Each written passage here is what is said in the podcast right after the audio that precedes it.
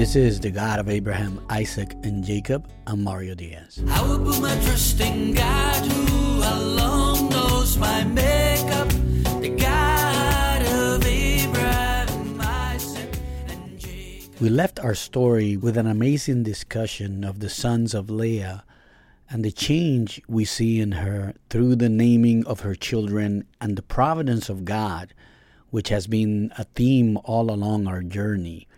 This God who is never a victim of earthly circumstances, but who is in complete control of every situation and whose wisdom, though beyond our full comprehension, is unimpeachable. We saw that she named his son Judah, saying, This time I will praise the Lord. And we noted that the promised Messiah will come from the tribe of Judah. Now, I stated that because I did not want to jump ahead too far, but I know some of you are astute enough to be wondering about that fact. So let me pause here and do a quick preview of what we will see as we near the end of our story with respect to the Messiah coming from the line of Judah. In Genesis 49, Jacob, near his death, calls to himself his twelve sons representing the 12 tribes of Israel, and he prophesies about their descendants. In verse 10, he addresses Judah and says this The scepter shall not depart from Judah, nor the ruler's staff from between his feet, until tribute comes to him, and to him shall be the obedience of the peoples. The reference to the scepter and the ruler's staff points us to kingship. King David will indeed come from the tribe of Judah, as you might expect, and there are numerous other prophecies associated with that link between David and the Messiah. But also, the breadth and scope of the promise reminds us of the eternal nature of Messiah's lordship. John's vision of the last days in Revelation 5 5 notes Behold, the lion of the tribe of Judah, the root of David, has conquered. There is, of course, much more to discover down that rabbit trail, but for now, that is just a taste, and we must get back to our story. Genesis chapter 30. Shift the focus to Rachel. She is jealous of Leah's many sons and so she expresses that frustration towards Jacob, who basically says, Take it over with God. I cannot do anything about it.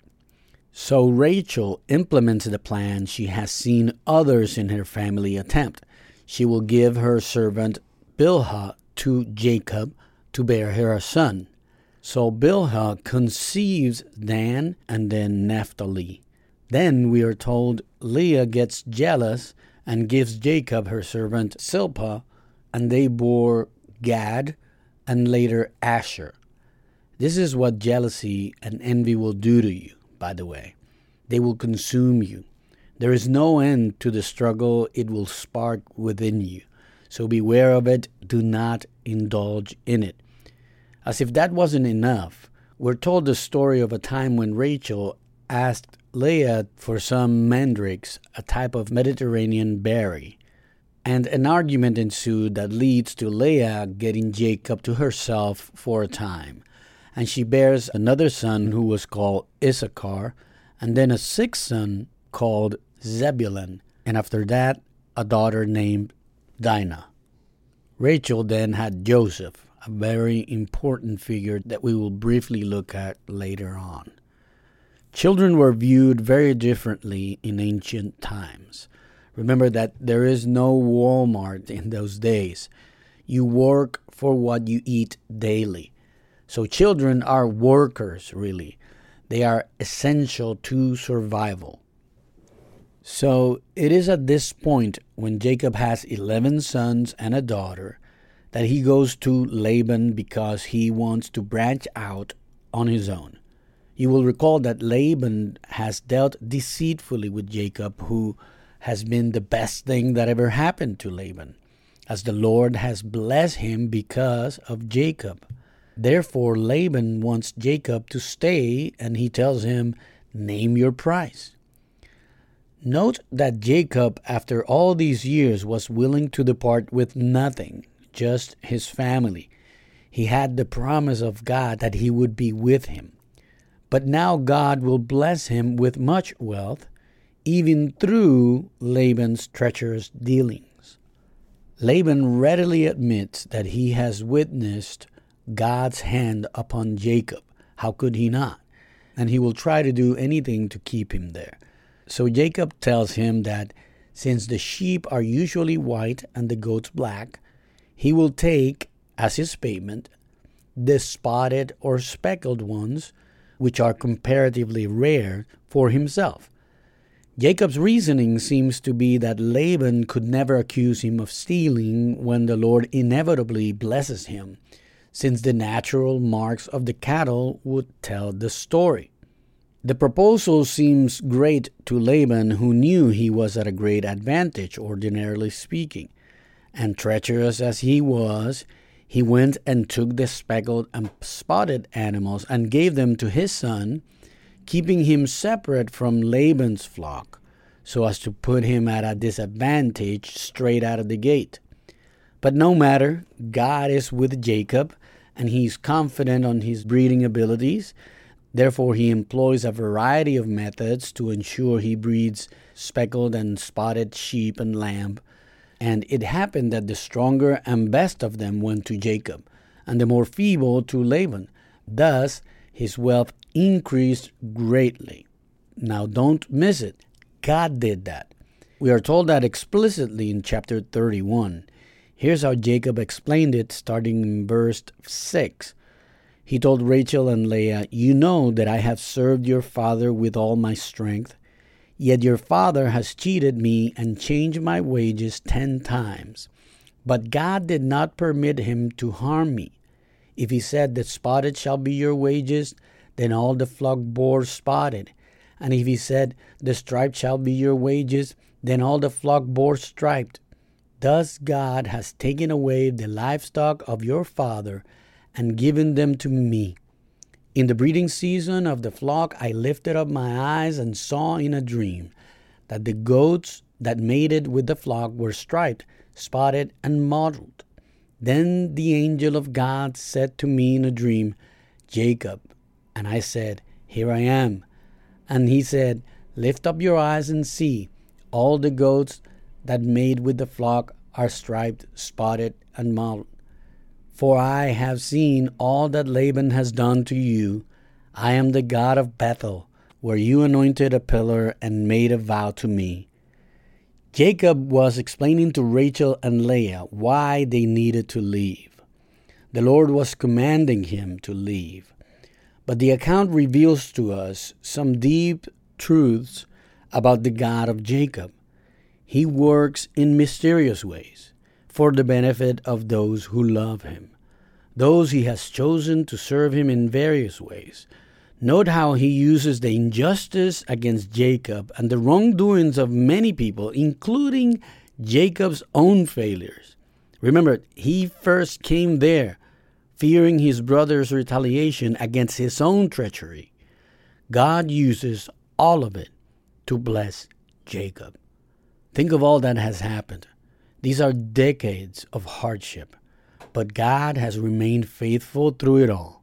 He will even redeem Rachel and Leah, who, in a moment of candor, show, starting in verse 14, their resentment against their father for, quote, selling them.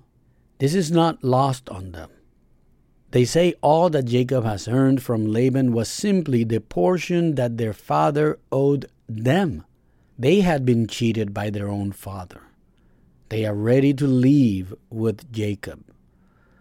And this time Jacob will not ask for permission. He fled while Laban was away and set for his father's Isaac's house in Canaan. But there was more trouble, unbeknownst to Jacob.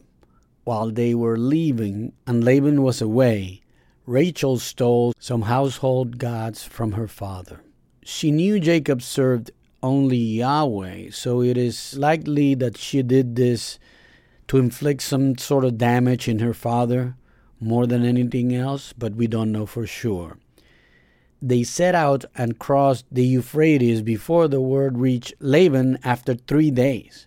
Proving Jacob's wisdom in living in secret, Laban gathers a band of his people and goes after him for seven days, keeping close after him by the hill country of Gilead, we're told.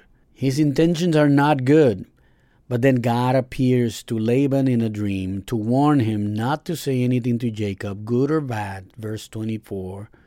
So when he catches him, Laban just asks him why he fled and tells him about the dream. Jacob says he was afraid, and understandably so, but then Laban asks about the stolen goods. Jacob, not knowing what Rachel has done, says, Anyone whom you find your God shall not live. He was sure he hadn't taken them.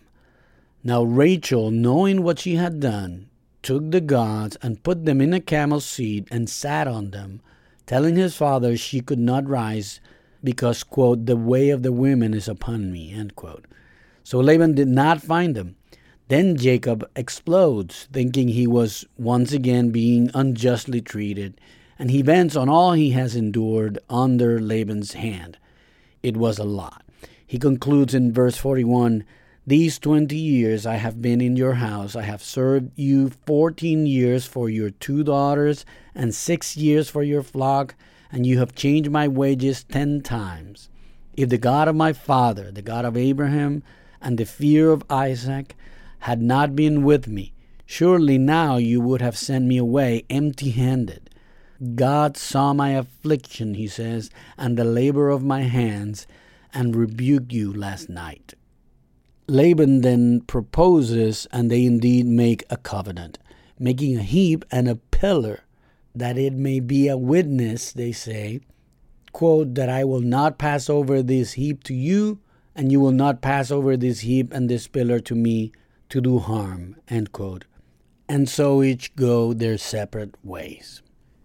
Jacob's new liberty is met with a supernatural occurrence starting in chapter 32 where Jacob is met with, quote, the angels of God, end quote. Upon seeing them, he says, This is God's camp. And that is all that we're told about this vision. We must save all our questions for another occasion because we don't know much about this one. Jacob sends word ahead to his brother Esau. Remember, Esau has sworn to kill him once their father Isaac has died. Jacob sends word of where he has been and that he has acquired much wealth in order to find favor in Esau's sight. The response was not exactly what he was hoping for. His brother sends word that he is coming to meet him and nothing else. And oh, by the way, he's coming with 400 men. Yikes. We are told that Jacob was greatly afraid and distressed. He should be, right? We all would be. This is one of the great and sad things about sin in our lives. It shames us, it makes us afraid and unsure. We know what we deserve, and we therefore lose our footing, feeling we will be exposed as frauds. But the God of Abraham, Isaac, and Jacob always takes the focus away from our feeble and sinful nature and puts it on His goodness and mercy and grace. We have hope because of His nature, not because of ours. But in his fear, Jacob divides his camp in two, thinking that if Esau attacks one camp, the other can escape. That's how real this is to him. And here's the other thing he does he prays. And I want to read this prayer to you because it is a great example for us. Listen to this. This is Genesis 32, verses 8 to 12. Jacob says, O God of my father Abraham and God of my father Isaac, O Lord, who said to me, Return to your country and to your kindred, that I may do you good. I am not worthy of the least of all the deeds of steadfast love and all the faithfulness that you have shown to your servant. For with only my staff I crossed this Jordan, and now I have become two camps, Please deliver me from the hand of my brother, from the hand of Esau, for I fear him, that he may come and attack me, the mothers with the children. But you said, I will surely do you good, and make your offspring as the sand of the sea, which cannot be numbered for multitude. We can learn a lot from this prayer. Notice how Jacob leans on what the Lord has told him. He says, You, Lord of my fathers, Abraham and Isaac, you told me to come to my brother. You have promised to do me good, therefore deliver me. He does not say, God, see how good I am, how righteous I've been, pay me back. No, he pleads to God for God's goodness because he knows this God will not go back on his word. And from that, he pleads for deliverance. This is why it is important for us to study the scriptures and know what the Lord has said. His words are true, His words are sure. He does not relent on His promises. And when we pray, we can lean on them and say, Lord, deliver me, for you have said X, Y, and Z. This principle will help us in very practical ways to make decisions, to intercede for our loved ones. The God of Abraham, Isaac, and Jacob is still listening today. Note, too, that Jacob still acts on his best judgments, even as he prays to God. We have seen over and over that this God will act through our actions, through the words and the deeds of men to accomplish His perfect will. So we need not be paralyzed by circumstances. We can pray, and as we wait on the Lord, we can act in confidence. Here, Jacob takes a whole bunch of his animals and possessions and sends them ahead in waves to his brother so that Esau will be receiving gifts from Jacob all the way as he gets closer to him. And his hope is that Esau's anger, if it still lingers, may be appeased by his gesture, that he may forgive him for his treachery. Now Jacob and his family are going to cross the Jabbok River, which is a river that flows from Ammon and joins the Jordan River about 15 miles north of the Dead Sea. This is eastern Palestine, so you can situate yourself on the map. They are returning to Padan Aram, to their extended family, now led by his brother Esau. Jacob sends his family and all the possessions across the river, and he stays behind. And we have yet another amazing encounter that will blow our minds. And we'll end with this. As he is alone, and with all his family and the possessions across the river, I'll give it to you just as we read it in Genesis 32, starting on verse 24. And a man wrestled with him until the breaking of the day. When the man saw that he did not prevail against Jacob, he touched his hip socket, and Jacob's hip was put out of joint as he wrestled with him. Then he said, Let me go, for the day has broken. But Jacob said, I will not let you go unless you bless me. And he said to him, What is your name? And he said, Jacob. Then he said, Your name shall no longer be Jacob, but Israel, for you have striven with God and with men and have prevailed. Then Jacob asked him, Please tell me your name. But he said, Why is it that you ask my name? And there he blessed him. So Jacob called the name of the place Peniel, saying, For I have seen God face to face, and yet my life has been delivered. This is a strange and mysterious event, but an incredibly significant one. See here that this is the place where the people of Israel are born. This figure, who is presented first as a man and throughout the account presented as representing God Himself, right? For he changes his name from Jacob to Israel, quote, for you have striven with God and with men and have prevailed, end quote. And Jacob, now Israel, names the place Peniel, quote, for I have seen God face to face, and yet my life has been delivered, end quote. Now, No one has ever seen God. See John 1 8 or Moses' Show Me Your Glory encounter in Exodus 33 18. But there is a sense in which Jacob is encountering God through this figure. We are familiar with this type of encounter. If you remember when Abraham had the encounter with the burning bush, the account told us that the angel of the Lord appeared to him in a flame of fire out of the midst of a bush. That was Genesis 3. But then Abraham proceeds to talk to the Lord as he is identified in the scriptures. That was the amazing encounter where God identified himself to Abraham as I am that I am. That's verse 14 of chapter 3. So, too, here we have this sort of agency where we encounter God Himself through this figure. The prophet Hosea is helpful, writing of Jacob In the womb he took his brother by the heel, and in his manhood he strove with God. He strove with the angel and prevailed. He wept and sought his favor. He met God at Bethel, and there God spoke with us. The Lord, the God of hosts, the Lord is his memorial name. So you, by the help of your God, return, hold fast to your love and justice, and wait continually for your God. That's Hosea 12, 3 to 6. It helps us envision this quote wrestling that Jacob had all night. It says he wept and sought his favor. This is more than a physical wrestling. This figure at the desired time touches Jacob's hip and it comes out of joint.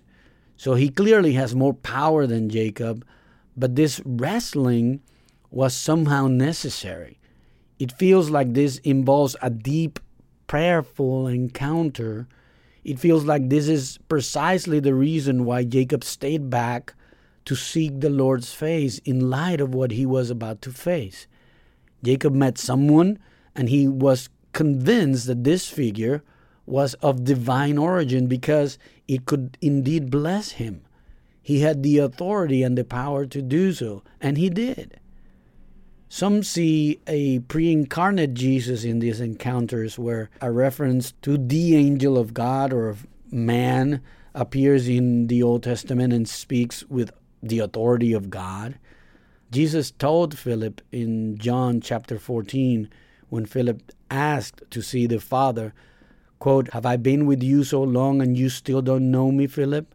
Whoever has seen me has seen the Father. How can you say, Show us the Father? That's verse 9 of John 14. So you can see the parallel. However, we are not told this explicitly here. So we take the scripture at its word and just marvel at this amazing encounter. This is another confidence we can have always with scripture. It is God's way of revealing what He wants to reveal to us in the way He wants to reveal Himself to us. Nothing more and nothing less. So, the things we are not told, there is no need for us to obsess over them. There are things God has chosen not to reveal, and we can be at peace with that too. Here we can learn a lot from Jacob. In distress, he sought the face of God. He sought his blessing based on the Lord's goodness, not his own. He wrestled, wept, and in verse 26 of chapter 32, he said, I will not let you go unless you bless me. Jacob wanted to know who this figure was. On verse 29, he asked him, Please tell me your name. But he said, Why is it that you ask my name? And there he blessed him. And there it is. He receives the blessing that he fought for. Jacob names the place Peniel, saying, I have seen God's face to face, and yet my life has been delivered. And he will leave a changed man. He now walks with a noticeable limp because of the injury to his hip, and spiritually, he's a new person. He has had an encounter with God. He has a new name and will walk in the purpose God has chosen for him to establish a people, a new nation, Israel. But we have seen God unfold this plan for many generations now, haven't we? The God of Abraham, Isaac, and Jacob, the God of Israel, is great. He is mighty. His wisdom unsearchable, his ways unstoppable. He is worthy of a struggle, of us wrestling like Jacob to receive our blessing. So count me in for that. I hope we can count on you too. And there's much more to come. Stay tuned. I will put my trust in God who alone knows my makeup, the God of Abraham, Isaac, and Jacob.